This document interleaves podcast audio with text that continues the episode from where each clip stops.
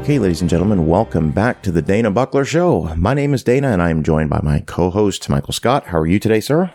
I am well today. How are you, my friend? I'm good. Listen, I just came off watching this movie we're about to talk about. I'm really good. Without showing my cards, I'm really good. It's real hard not to be, shall we say, emotionally and energetically elevated after watching this movie. Not to reveal my cards either, but yeah. Yeah, so exactly. So, of course, we're talking about the fourth film in our retrospective Your Worst Nightmare, a look at the Rambo franchise, and this is 2008's Rambo. But before we get into the discussion of Rambo, you know, what we've been doing, especially with the subsequent episodes in this franchise, has been sort of looking at the filmography of Sylvester Stallone. And there is quite a swath of films for us to discuss. So we were talking before we started recording and just said, you know, we're not going to talk about every one of them, but we're going to touch on a few of them. So when we left off, we were talking about Rambo 3. This is a movie that you and I both gave not recommends to. And we're going to look at what Stallone did after that film, because we talked about how he needed a hit, and that movie was a hit. So in 1989, he comes out with two films, Lock Up and Tango and Cash. Now, I just want to briefly say something about Tango and Cash. I rewatched this about a month and a half ago and have kind of a reevaluated opinion of the film. I always thought of it as kind of a throwaway film, but I have to openly admit that I like the dynamic between Kurt Russell and Sylvester Stallone. So I'll ask you real quickly your thoughts on Tango and Cash. Oh, I ride or die for Tango and Cash. I loved it in 1989. I've never not loved it. I think it is one of the great sort of buddy cop movies, like you said, primarily because of their interplay. I mean, first of all, Kurt Russell, you know, anybody that's listened to this podcast knows we are 100% pro Kurt Russell on this podcast. And part of that is because he makes everybody, he's one of those actors that makes, not only is he great, but he makes everybody around him better. And he and Stallone have just such an easy interplay. I don't know. I know there was a lot of behind the scenes strife on that movie. The original director got fired, which, you know, is not uncommon for a Stallone movie, but they're so entertaining together, and they both just look like they're having so much fun in that movie that I don't look, it's not great cinema by any means, but if you can't watch that movie and have a little bit of fun with it, I don't know. I think you're maybe going into movies the wrong way. I will say, again, shout out to one of our favorite podcasts, F This Movie. They played it for F This Movie Fest a couple of years ago, and it played. People who hadn't seen it really seemed to like it, especially now, because there is definitely a lot of man crushing going on, and so there was a lot of fun on the Twitter feed. I just think Tango and Cash is just a lot of fun. It's a fun, fun movie. And it had to be mentioned because at the beginning of the film, Sylvester Stallone references the movie Rambo, which just, again, speaks to just how huge that particular character was. Yeah, absolutely. And how defining that was for him as an actor. You know, because in this movie, for people who haven't seen it, without going into spoilers, he's a very tough cop, but he's also like a suit-wearing, stock market-following, like, kind of upper-class, at the start, kind of upper-class douchebag. You know, he's trying to get away from the lower, you know, the Rambo and the Rocky lower working-class kind of characters in this one. So I think it's very intentional that he references Rambo at the start of the movie. And, you know, it's interesting because coming off of the 1980s, the two biggest franchises that he was a part of were Rambo and Rocky. In 1985, Rambo: First Blood Part II was hugely successful. Rocky IV was even more successful. Rambo 3 was a financial success, and he decided to go back to the well. I think what was conceivably in his mind for the last time with 1990's Rocky V, a film that was met with mixed at best critical reviews and was, although financially successful, I say that modestly, was not very well received by fans of the franchise. I will just say I am a fan fan of this film just because I like a lot of the characters in it, but I do recognize that it was really against type. I think he was going more for the, Rocky I and Rocky II aesthetic. And that was obviously a decision that he made because he brought John G. Avildsen back to direct this film. So, Mike, your thoughts on Rocky V? I'm going to... respectfully disagree with you. I think this, for me, this is the only Rocky movie that I think is outright. I hate to use the word bad because there is good stuff in it, and I always enjoy Stallone. So I won't say bad, but it is outright the only Rocky movie that I do not like. When I do rewatches of Rocky, I straight up skip Rocky V. So I am not a fan of this movie, and I think a lot of other people were not fans of it as well. This started, again, kind of a little stretch for him, where we've talked before about how, man, who's had a more up and down career than Sylvester Stallone? Lock Up, Tango and Cash, Rocky V. They were all somewhat, I guess, modestly successful, maybe you could argue, but not even remotely close to the highs of his, his biggest movies. Arnold Schwarzenegger dipped his toe into comedy with a couple of films, 1988's Twins and 1990's Kindergarten Cop. Now, I mention this because after Rocky V, we get a 1-2 punch of Oscar and Stop or My Mom Will Shoot, both critically panned. And to be quite honest with you, I haven't seen either of these films. And unless you tell me otherwise, I think these two films might be a couple movies in his filmography that I may never watch. So your thoughts on Stop or My Mom Will Shoot and Oscar? So Stop or My Mom Will Shoot is absolutely unwatchable. It is Rhinestone level unwatchable. Oscar is, I know some people that I am friends with on Twitter actually kind of champion that movie. Stephanie Crawford, who's a great Twitter friend, Scrawfish on Twitter, she's a big fan of it. I like it less, but I think it is an interesting failure. It's a John Landis movie, so there's some actual serious talent behind the camera. I think it doesn't entirely work, but I think it's worth seeing, especially if you're a fan of sort of 1930s screwball comedies, because that's really what they were trying to do, is kind of do like an homage to 1930s screwball comedies. And they almost pull it off. So I would actually say Oscar, I think, is worth a watch. I think there are other movies that in his filmography that are eminently more skippable, like Stop or My Mom Will Shoot, which I can in good conscience recommend to anybody. 1993, we get again the 1-2 uppercut, if you will, of two of my all-time favorite Sylvester Stallone films. Now, obviously, huge fan of Rocky. That's really, I love Rocky. I love the Rocky franchise. I love a couple movies in the Rambo franchise. But you tell me we're going to do a double feature of Cliffhanger and Demolition Man, I'm calling out sick that day if I have to go to work. That's how much I love these two particular films. Mike, your thoughts? Yeah, I like Cliffhanger a little bit less than most, but I still think it's a fantastic movie, and it was a huge success for him. It was yet again another one of those times when it opened #1 at the box office. It's like articles in Variety and Hollywood Reporter, Stallone is back. It was a big hit for him. Demolition Man was actually a little bit less of a hit, but I love Demolition Man as much as if I had kids, I would love my own children. I love that movie so much. I watch it all the time. I think Wesley Snipes and Stallone are so good in that movie. It's so quotable. Sandra Bullock is great. There's just, I probably have that script memorized. It's so quotable. I love that movie. And that one actually, I think a little bit more than Cliffhanger, even though Cliffhanger made quite a bit more money. Demolition Man somehow has stayed in the zeitgeist.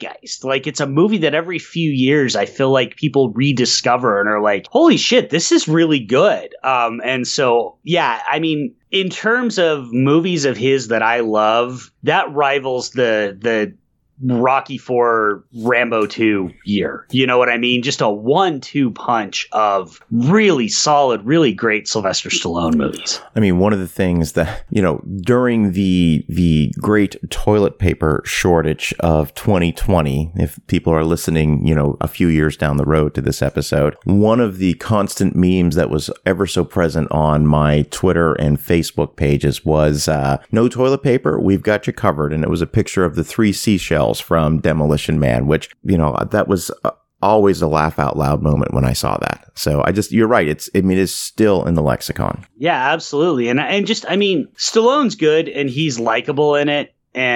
But Wesley Snipes is just, I mean, he's on another level in this movie. You know, we a lot of times think about him now as kind of an overly serious dude. If you know, Blade Trinity, his behavior on that set is legendary, but we also forget that he started his career playing Willie Mays Hayes in Major League. Like, he's got a deft comedic touch when he lets go, and man, does he let go in Demolition Man. He is so great in that movie. 94 was The Specialist, 95 was Judge Dredd.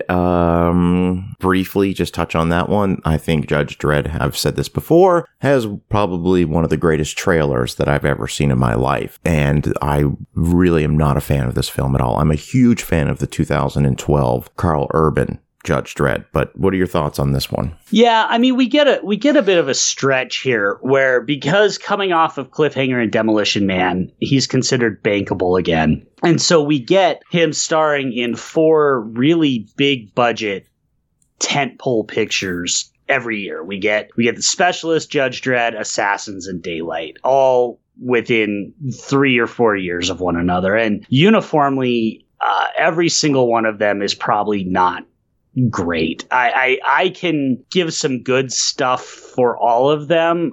Specialist has a pretty great James Woods performance, as much as listeners know that pains me to say. Judge Dredd, I have a lot of affinity for, because I grew up reading Dredd comics, and so I was just so excited to see it. It is in no way, shape, or form a comparison to the Carl Urban Dredd. That is a Judge Dredd movie. The Stallone Judge Dredd is a Sylvester Stallone movie with Judge Dredd drapery, essentially. Does have a fantastic Alan Silvestri score, though.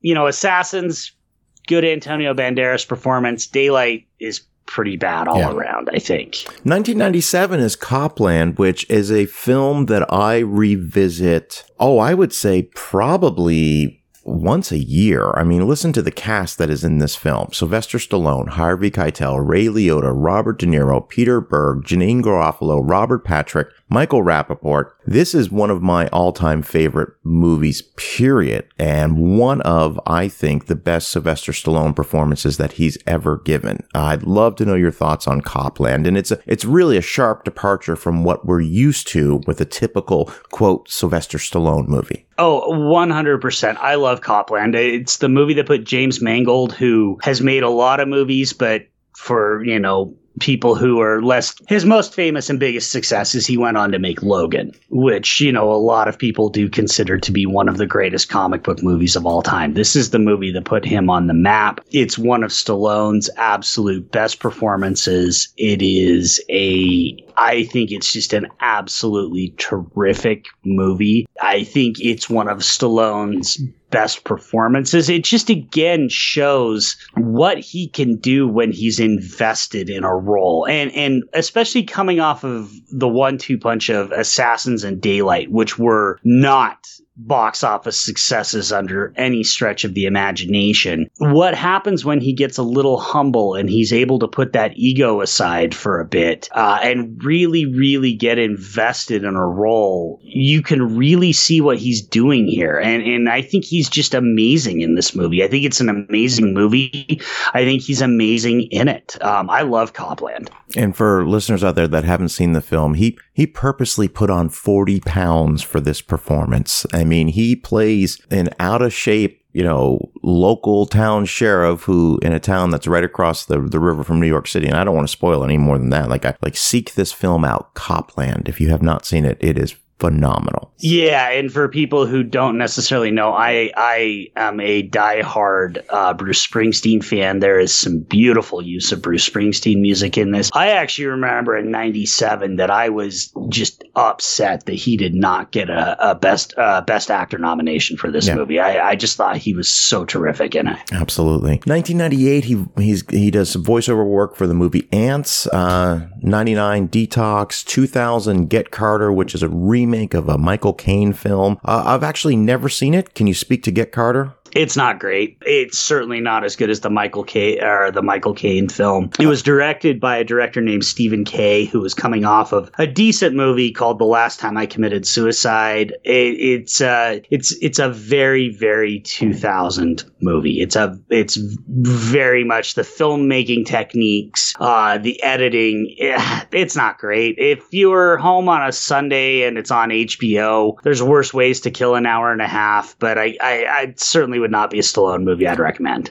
I've never seen it, but just from the marketing, it really kind of reminded me of a movie that came out around the same time called Payback with Mel Gibson. Any similarities? Kind of. You know, they're both sort of revenge movies. They're both sort of overshot and over-edited. That being said, I don't think Get Carter can even come close to Payback. I mean, if you had to pick one of the two, especially if you can see the director's cut of Payback, there's no question that that's the one you should watch. Okay. 2001's Driven. I'm just going to not. I'm not. I think it's. I'm sure I've mentioned it on the podcast before. I think you and I have spoken it before. Mm. Driven is just a movie that absolutely frustrates me on a completely new plane. Like, and this is, you know, and it really pains me to say this because I am a huge Renny Harlin fan. Renny Harlin directed Cliffhanger. He directed Die Hard 2. He did The Fourth, Elm Street, The Long Kiss Goodnight. I mean, he has made some great films. This one for me is just a huge miss for a director who I otherwise really, really love. Yeah, I mean, well, Renny Harlin is known for excess, and sometimes that excess works for him and sometimes it doesn't. I think Driven is one where the excess doesn't work. And, you know, we were talking off Mike about how this was also that weird time when we were trying to make Kip Pardue a thing. And that doesn't do Driven. I love Kip Pardue and Remember the Titans. I think he gives a great performance there. He gives a great performance in Rules of Attraction, but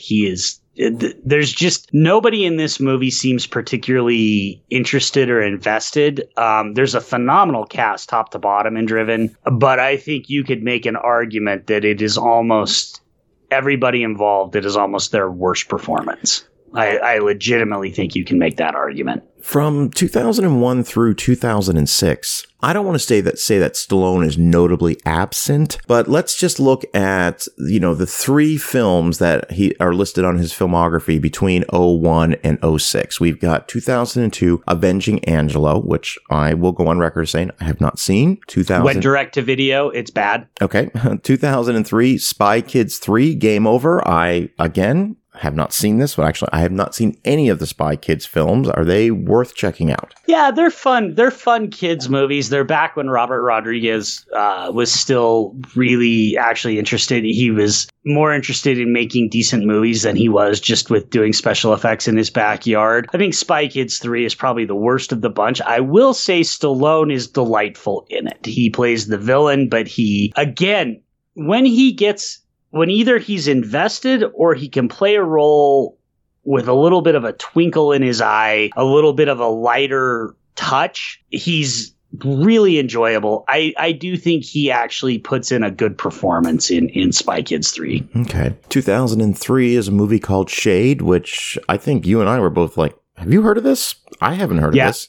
I know nothing about it. I pulled it up on IMDb. It looks like he's a bit of a supporting character in it, or maybe even just a cameo. He's on the box art, but if you pull up the cast and crew, he doesn't show up in the top. So I'm guessing it's one of those where maybe he's got a quick cameo and then they use that to market the movie, but I know nothing about it. From 2003 through 2006, Sly takes the longest break from making films since since 1970, when he was in The Party at Kitty and Studs, he takes a 3-year hiatus from films. You know, one can only speculate as to why he took that hiatus. It could be the diminishing returns of almost every film that he was in since even Copland wasn't that big of a financial success. But, you know, I know Spy Kids 3 made some money, but he took a break. Absolutely. And I think part of the reason for that, too, is also he's developing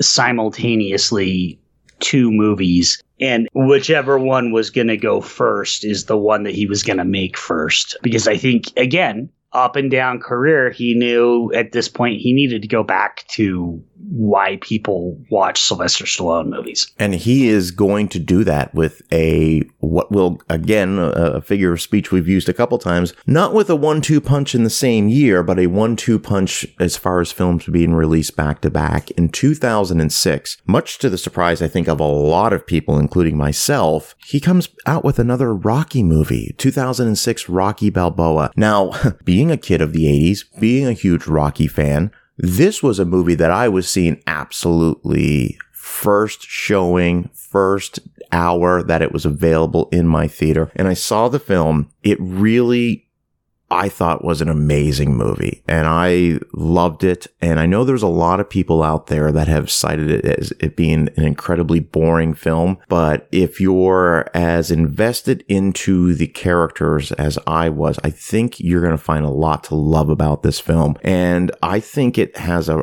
amazing message as well. So I don't think I've ever asked you your thoughts on Rocky Balboa. So, Ain't It Cool News released, they did a script review, and they weren't particularly fond of the script, which is why sometimes script reviews aren't necessarily good. But because of that, I didn't go see it in the theater. I remember it got pretty decent reviews, and then I saw it when it came out on video, and I was just blown away. I was just absolutely knocked on my ass by how much I loved Rocky Balboa. To this day, I still love Rocky Balboa. I am constantly in a battle, not saying they're the best ones, although I think one is. I am constantly in a battle with whether Creed or Rocky Balboa is my personal favorite Rocky movie, because both of them mean just a ton to me. They are movies that I go to when I'm feeling down. I don't want to get too deep in the weeds here, but people who follow me on Twitter know I've been pretty upfront. I suffer from depression pretty severely. I suffer from anxiety pretty severely. I get real low, and Rocky Balboa is one of those movies that I go to all the time to pull me out, to help me, because there is so much thematically going on. There are so many things just interesting and moving and uplifting in this movie. I think Rocky Balboa is absolutely a brilliant movie. You know, you said some people think it's boring. I'm sorry for those people. I wish they could see the movie that I see when I watch Rocky Balboa, because I absolutely love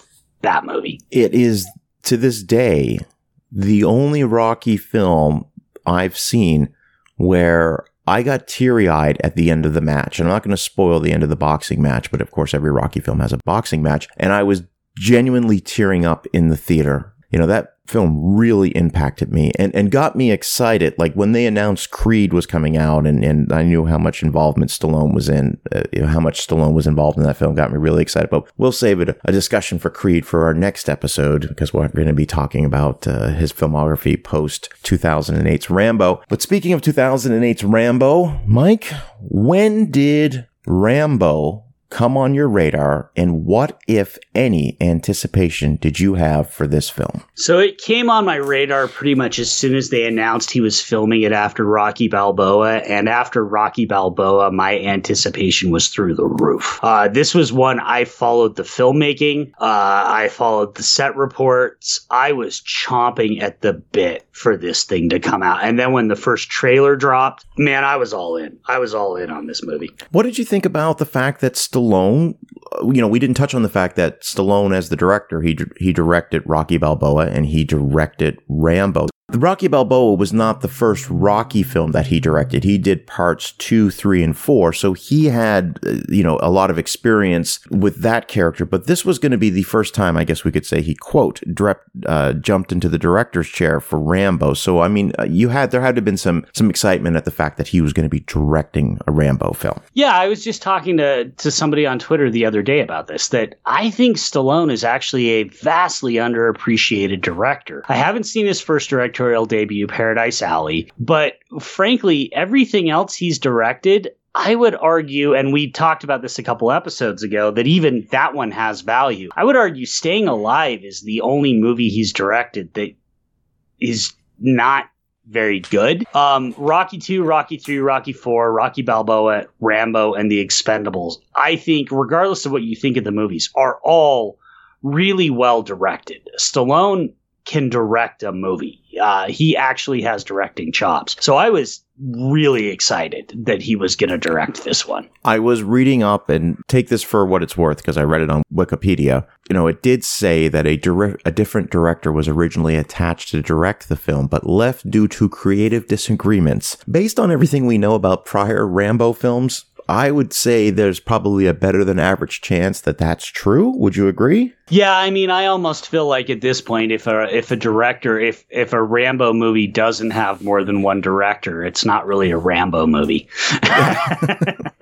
That's just Stallone. I mean, that's that ego again. But at least with this movie, ego or not, he's invested. I mean, he's all in for this movie. The decision, we talked quite a bit about sort of with Rambo 3 and, his decision to have that story take place in I'll just say late 1980s Afghanistan. I kind of made the argument that it feels like Stallone is, he figures Rambo can solve any problem. When I was watching this film again, I was watching it after I made those statements, and I'm realizing that the conflict that's happening in Burma, which is now Myanmar, but it's referred to as Burma in the film, I didn't get a sense that he was solving the conflict, the genocide that's happening in there. I got a sense that for once he was using it as a real place, but it wasn't. I don't think he was speaking to the politics of what was happening there. Like his character genuinely did not want to go in there. He only went in there because he had to rescue people. I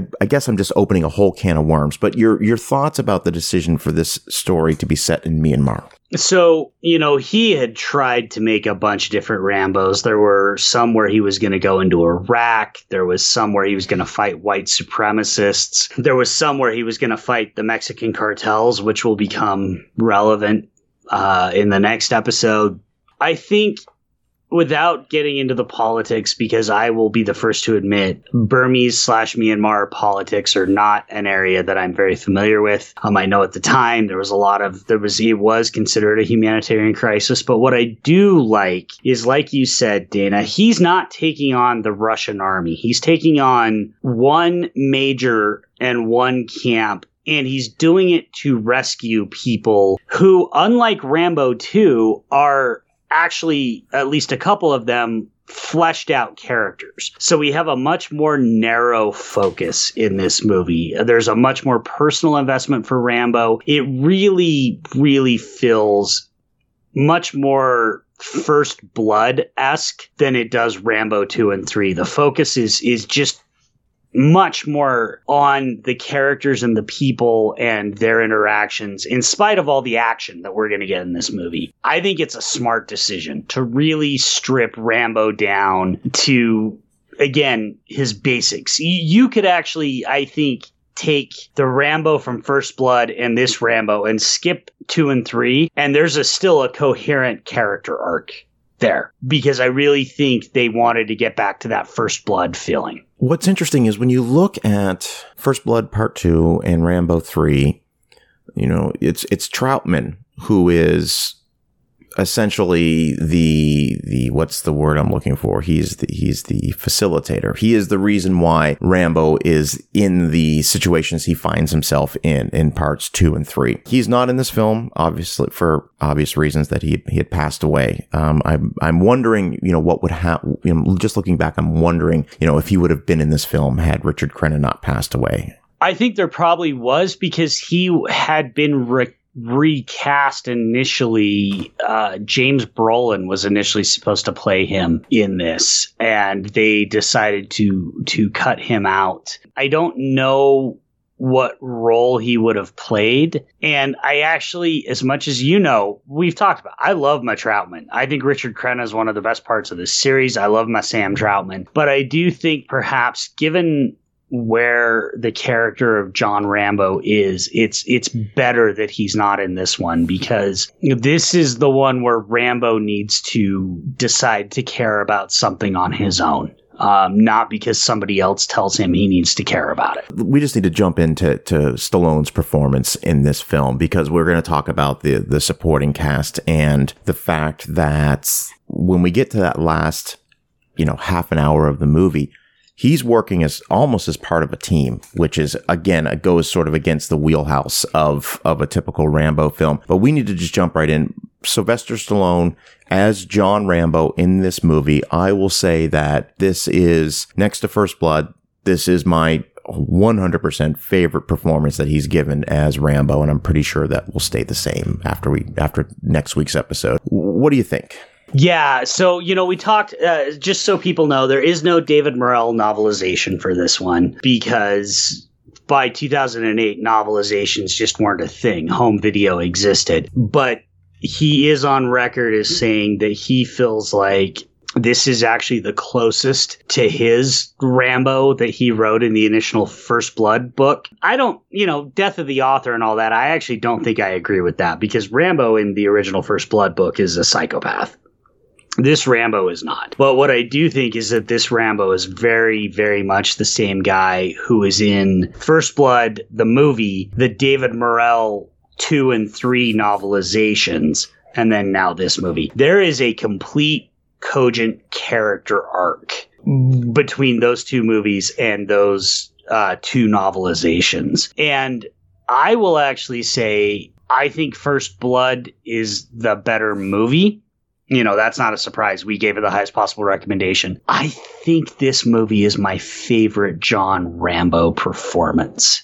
This movie is everything. I've said on this podcast that I love Rambo as a character and think the movies a lot of times let him down. I love him in this movie. I love the characterization in this movie. And thank God, again, not to jump too far ahead, but I think the movie supports that. When you look at Rambo 2 and Rambo 3, he is the same. He basically has, I know he has the situation with Co when she passes away in the second one, but he is very uniformly the same person throughout those two films. This movie really, like you said it perfectly, there's a character arc that I think is so believable. There's that sort of quick montage when you see everything that he has gone through, and it has clips from the movie. And if you look really closely, there's a split second where it has a scene from the deleted scene in First Blood where he commits suicide. Did you catch right. that? You saw that? Yep. It was fascinating to watch this film again, and just like you just see what's going on in his head, and sort of the turn he makes, the transformation he makes, because at the beginning of this film, he could not give a fuck. He's like, nope, I'm not going in there. You guys don't need to go in there. Julie Benn's character really, convinces him otherwise, but it was such a believable performance, and it was, I'll say, refreshing at the very least. I agree. Well, and what I love about it, a couple things, is I mentioned this in the last episode, Rambo 3, we've got a almost Ray Tango quippy, right? There's that scene in Rambo 3 where they're surrounded by there's the tanks and the helicopters at the very end, and Troutman goes, what do you want to do? And Rambo goes, I guess surrounding him's out. And I'm just like, that is not Rambo, man. He doesn't there's no quips in this movie. But what I also love is how he really dials in. You mentioned Julie Benz's character, Sarah. She's got a great, great bit of dialogue that I think sums up this movie. And I've got it pulled up, so I'm going to read it really quick, where she says, she tells him, she goes, you care. And he's like, what? And she goes, you care because if you didn't, you would have taken us there, taken the money, and been done with it. But you didn't do that. Maybe you've lost your faith in people, but you must still be faithful to something. And that is just for me personally, I don't want to speak for other people, that is John Rambo to a fucking T. You know, he is broken, embittered, battered, and cynical, but he still believes in not God, not Yahweh, not even the army or whatever. But if nothing else, he believes he can save somebody. And that is what makes this movie so damn good. No, absolutely. What did you think about Julie Benz and her performance? So I love Julie Benz. She's Darla on Angel. I know most people will remember her from Dexter, but she's always going to be Darla on Angel for me. I love Julie Benz. I think she could have had a little bit more to do. She's very clearly there to be the inciting, you know, she's there to motivate change in Rambo. She doesn't get killed, which means I don't have to have an awkward conversation about her getting fridged, but she's really just there to motivate him. But I think she brings her fairly considerable talents. Like I said, I like Julie Benz to the table, and I think they have a very strong chemistry. There's part of me that's like, you know, her husband is just such a dweeb. And it's like, dude, I'm pretty sure you could pull Rambo if you wanted to without too much effort. So they have a very easy, very good chemistry. So I'm a big fan of her in this movie. I remember seeing this film in the theater. You saw this opening day, right? Yes, I did. As did I. And what I thought was really interesting, because I kept saying to myself, well, he's clearly older. You know, talking about Sylvester Stallone. And I remember kind of going into this movie like, I wonder how that's going to translate on screen. Well, obviously, no problems there. But what set this film apart from the other films was the fact that he basically works with the team reluctantly at first and then basically becomes the team leader. But give me your thoughts on sort of the dynamic and sort of the shift, if you will, of the lone warrior versus, you know, going in with the team. And they genuinely work together. I love it, because what I love about it is here's this guy who's both done the most heroic things we can imagine and the most unbelievably reprehensible things we can imagine. And he just wants to fuck off and be left alone. And these cynical mercenaries, well, except for Schoolboy, we can talk about him later, but I love Matthew Marsden in this movie. They come in, they're getting paid, and it's one of those things where it's like, Rambo does care. And so he becomes the de facto, you know, we get that just unbelievably great scene where he puts the arrow to Graham McTavish's head and he's like, man, there isn't one of us that doesn't want to be someplace else, but this is who we are. This is what we do. I love Rambo the elder statesman essentially saying, look, I don't care how cool and tough and badass you guys think you are. I've done more. I've been in more places. And I'm telling you, these are people that are worth saving. So we're going to go save them. You know, your choice. I think it's such an interesting direction to take his character. And again, I have to think Sylvester Stallone really internalized those David Morrell novelizations, because based on the Rambo in the Morrell novelizations, that is a perfectly logical place for him to be.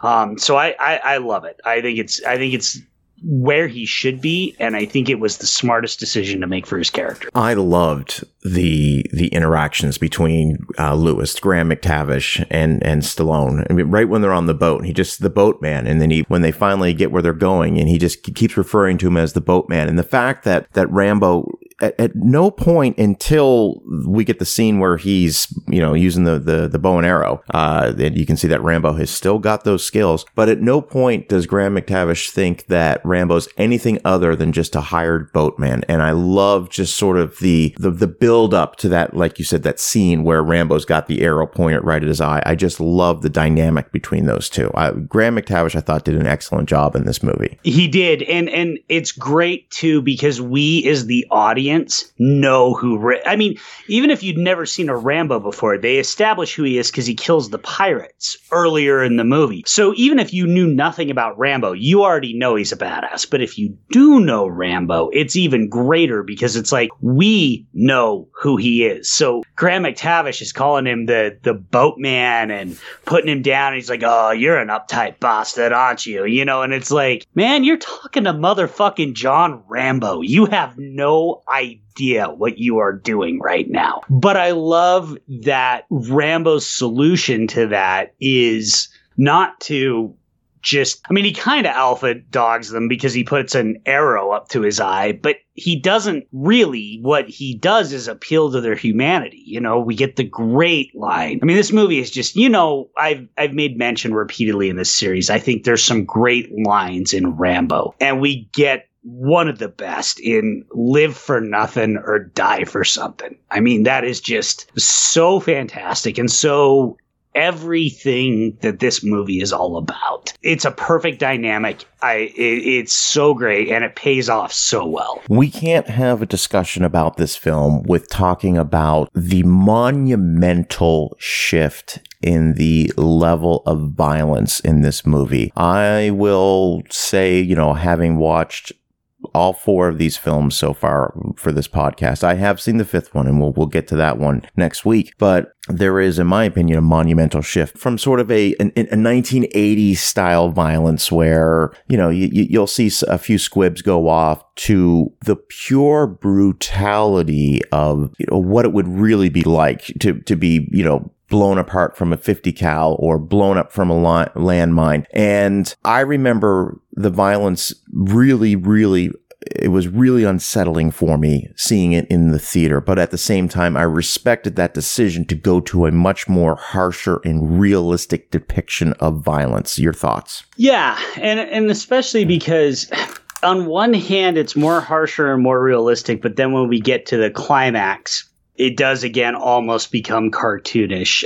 You know, I tweeted this out earlier this week that, and I've made this allusion before, that Rambo's basically a slasher, and these are just movies from the perspective of the slasher. My man goes full Jason Voorhees in this one. That shot in the climax where he pops up behind the guy on the gun truck, just like Jason would, and cuts his head off, is full-blown slasher. And so I think the increase in violence is appropriate. What I like is, I don't want to say it's restrained because it's not, but it's very gritty, it's very realistic until we get to the end when it goes all in and there's just carnage and chaos. This is where Rambo needed to go. It was 20 years between Rambo 3 and this one. Movies had changed. Violence in movies had changed. That 80s action style had, you know, John Woo existed. The Wachowskis existed. You know, the 80s style of action couldn't be done anymore. Yeah. I think it was a smart decision to go the way he went and make it this over the top. And if I remember right, at the time, at least, it was the Guinness World Record holder for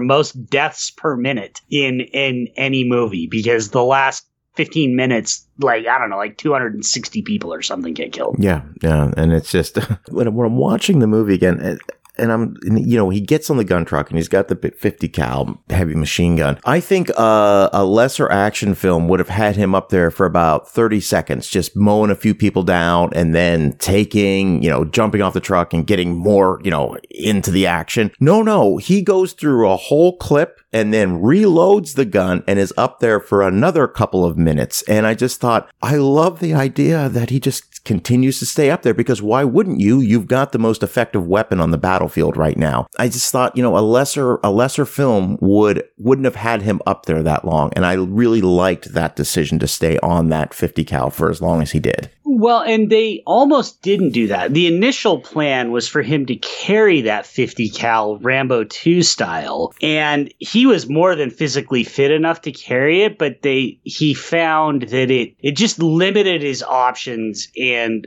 again, was too unrealistic. So they mounted it on the truck. And what I like about that is, again, this is so consistent with the character, because this isn't the poster for First Blood Part 2 where he's jacked and ripped and has the M60 and he's holding it up. You know, I mean, he's still jacked. He's even more jacked in this one. But this is him just using the best weapon he can to his advantage. And, you know, again, kind of similar to Rambo 3, but they have to rely on assistance from the Karen rebels. The the ego is there in how he looks. He's so built and he's so cut and he looks so cool. But the ego in regards to the character of John Rambo is not there in this movie. Rambo doesn't get through this without the help of others. Right. And that is the first Rambo movie where we can really say that. I guess you could say it in First Blood because he doesn't get through that without Troutman's help. But this is the first Rambo movie where he relies on other people. And I think that makes him actually that much more amazing and that much more impressive because he's inspired all of these people to help him, which I think is just a really terrific way to go with the character. Because it's not... Like you said it perfectly, this is 20 years past Rambo 3. What are the 80s action films most famous for? The one-man killing machine who can do everything. And granted, there's a lot of great movies in that genre from that decade. But it wouldn't have been, I would say, quote, realistic to do that in 2008. You know, it was a collaboration. And I mean, you nailed it. And it's perfect. So... Let's just real quick, I only have literally one thing written down for the things I'm not crazy about when it comes to this movie. And that is just the CGI with the blood.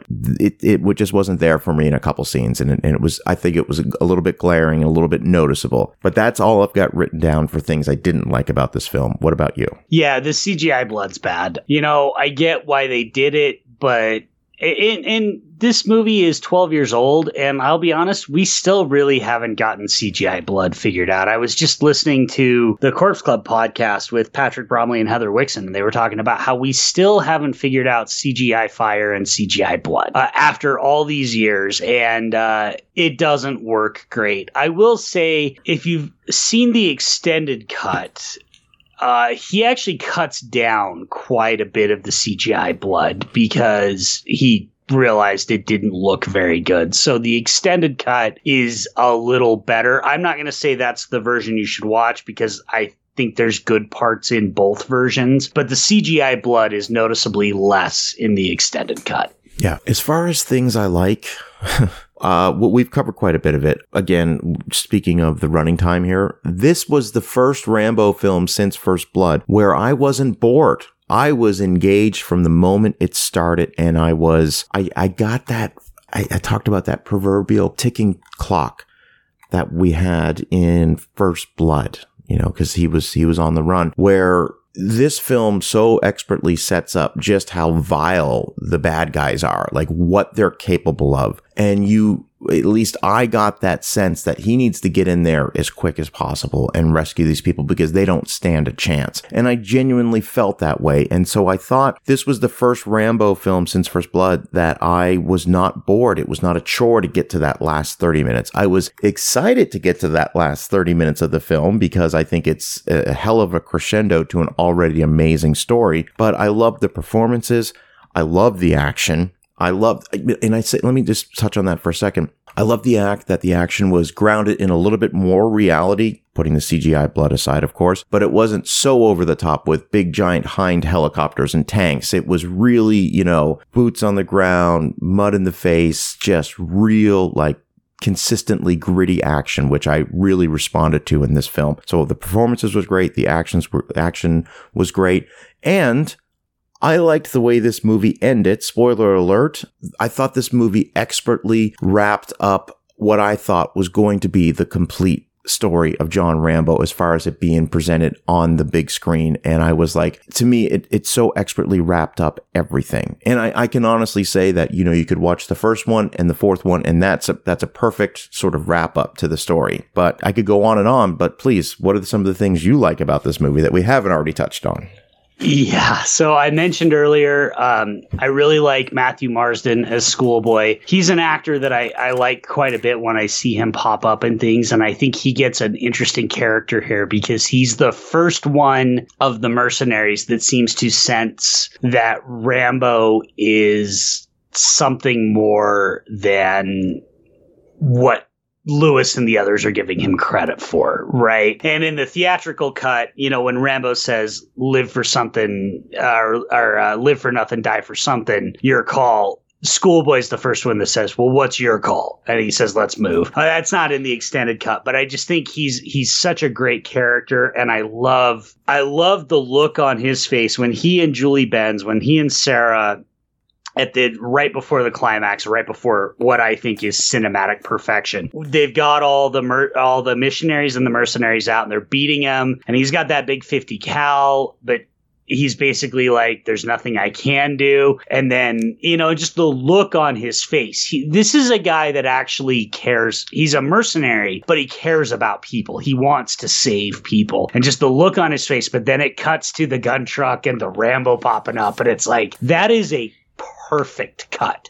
That is a perfect transition, perfect build up. Again, Stallone directs the ever-living shit out of this picture. This is so well structured. I love it. The other things I like, I'm just pulling out my notes here really quick. One other great line is, one other very Rambo line is, when you're pushed, killing's as easy as breathing, which is in two different places depending on which version you watch. If it's in the theatrical version, it's when he's forging the knife. If it's in the extended cut, it's he actually says that to Sarah. But what a John Rambo line, right, man? Like, that is, if you had to sum up John Rambo, that is a real John Rambo line. So I feel like this is going to be a pretty easy answer here, but Mike, would you recommend 2008's Rambo? I absolutely, over the top.